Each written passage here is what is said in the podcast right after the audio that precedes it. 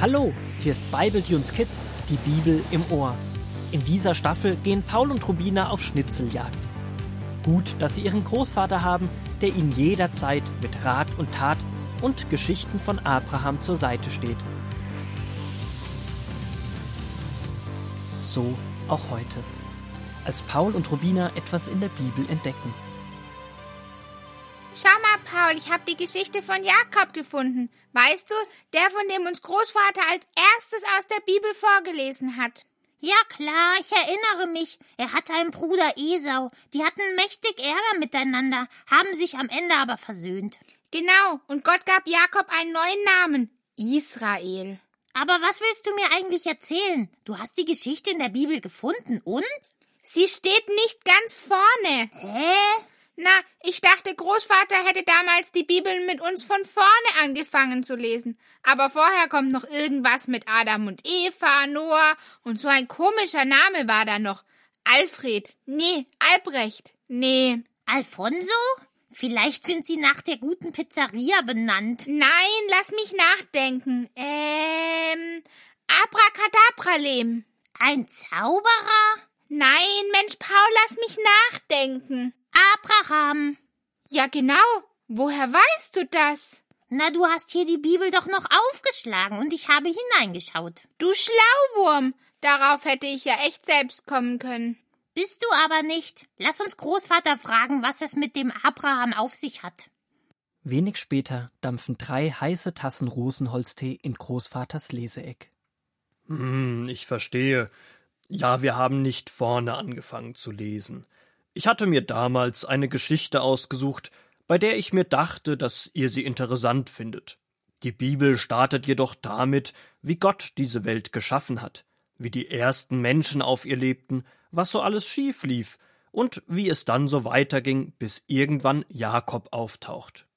Er ist doch nicht einfach aufgetaucht, er war der Sohn von Schack. Von Schack? Ich glaube, er meint Isaak. Du Schlauwurm, da wäre ich bestimmt auch gleich selber drauf gekommen. Bist du aber nicht. Der Vater von Jakob war Isaak. Und auch Isaak hatte einen Vater. Eine sehr berühmte Familie. Der Vater von Isaak hatte auch ein ganz besonderes Leben mit Gott. Sein Name war Abraham. Also ist Abraham sozusagen der Großvater von Jakob gewesen. Stimmt genau. Liest du uns seine Geschichte vor?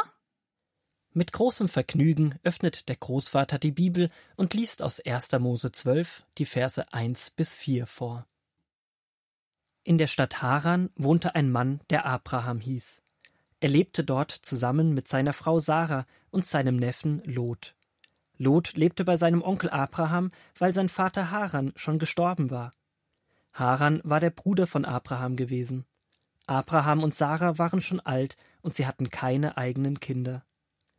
Eines Tages sagte Gott zu Abraham, »Du sollst weit fortziehen von hier, in ein Land, das ich dir zeigen werde. Du sollst viele Kinder, Enkel und Urenkel bekommen, und es soll dir gut gehen, und durch dich sollen einmal alle Menschen auf der Erde Segen von mir empfangen.« Abraham tat, was Gott ihm gesagt hatte. Wie alt war Abraham denn?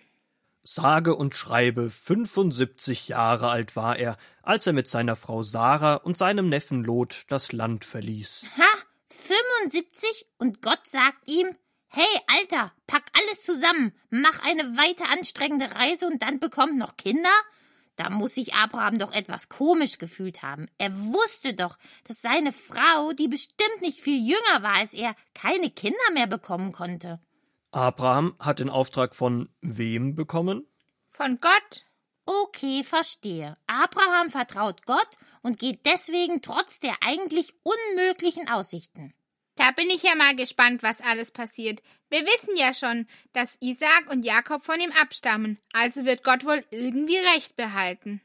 Wir hören so verschiedene Geschichten in der Bibel, aber Vertrauen spielt irgendwie immer eine große Rolle. Apropos Vertrauen. Ich habe ja nicht so viel Vertrauen darin, dass es gute Ferien werden, die heute anfangen. Wieso denn das nicht? Mama und Papa sind die ganze Zeit weg und die meisten unserer Freunde auch. Wird bestimmt voll öde. Auch ich habe in den kommenden Wochen viel zu tun. Ich wurde in der Kirche angefragt, die Vertretung für Frau Breach zu machen. Ist Familie Breach auch weg? Ja, die machen einen Heimaturlaub in Amerika und besuchen dort alte Bekannte. Nun, auf jeden Fall habe ich dadurch auch nicht so viel Zeit, passe natürlich trotzdem auf euch auf. Das heißt?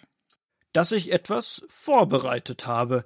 Ich habe eine Schnitzeljagd vorbereitet, die ganzen Ferien lang euch beschäftigen wird. Schnitzeljagd? Hört sich echt lecker an. Ach Paul, das hat doch nicht wirklich mit Schnitzeln zu tun. Man kann auch Schnipseljagd sagen. Je nachdem, wen du fragst, kennt der eine es unter Schnitzeljagd und der andere es unter Schnipseljagd. Ein Schnipsel ist ein Teil von einem Papier, das man abgerissen hat. Ja, und auch ein Schnitzel bedeutet eigentlich nur ein abgerissenes Stück von einem Ganzen.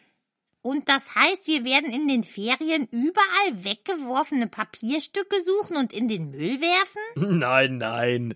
Eine Schnitzeljagd bedeutet, dass du ein Schnitzel nach dem anderen findest und es sich am Ende entweder zu einem Ganzen zusammensetzen lässt oder der letzte Schnitzel dich zu einem Preis führt. Ich habe jeden Tag ein Rätselschnitzel für euch und mit jedem gelösten Rätsel bekommt ihr Hinweise auf etwas Großes, was am Ende auf euch wartet. Na, dann werden die Ferien wohl doch noch ein großes Abenteuer. So wie Abraham im Vertrauen auf Gott loszog, so möchten wir dir vertrauen, Großvater, und auf Schnitzeljagd gehen.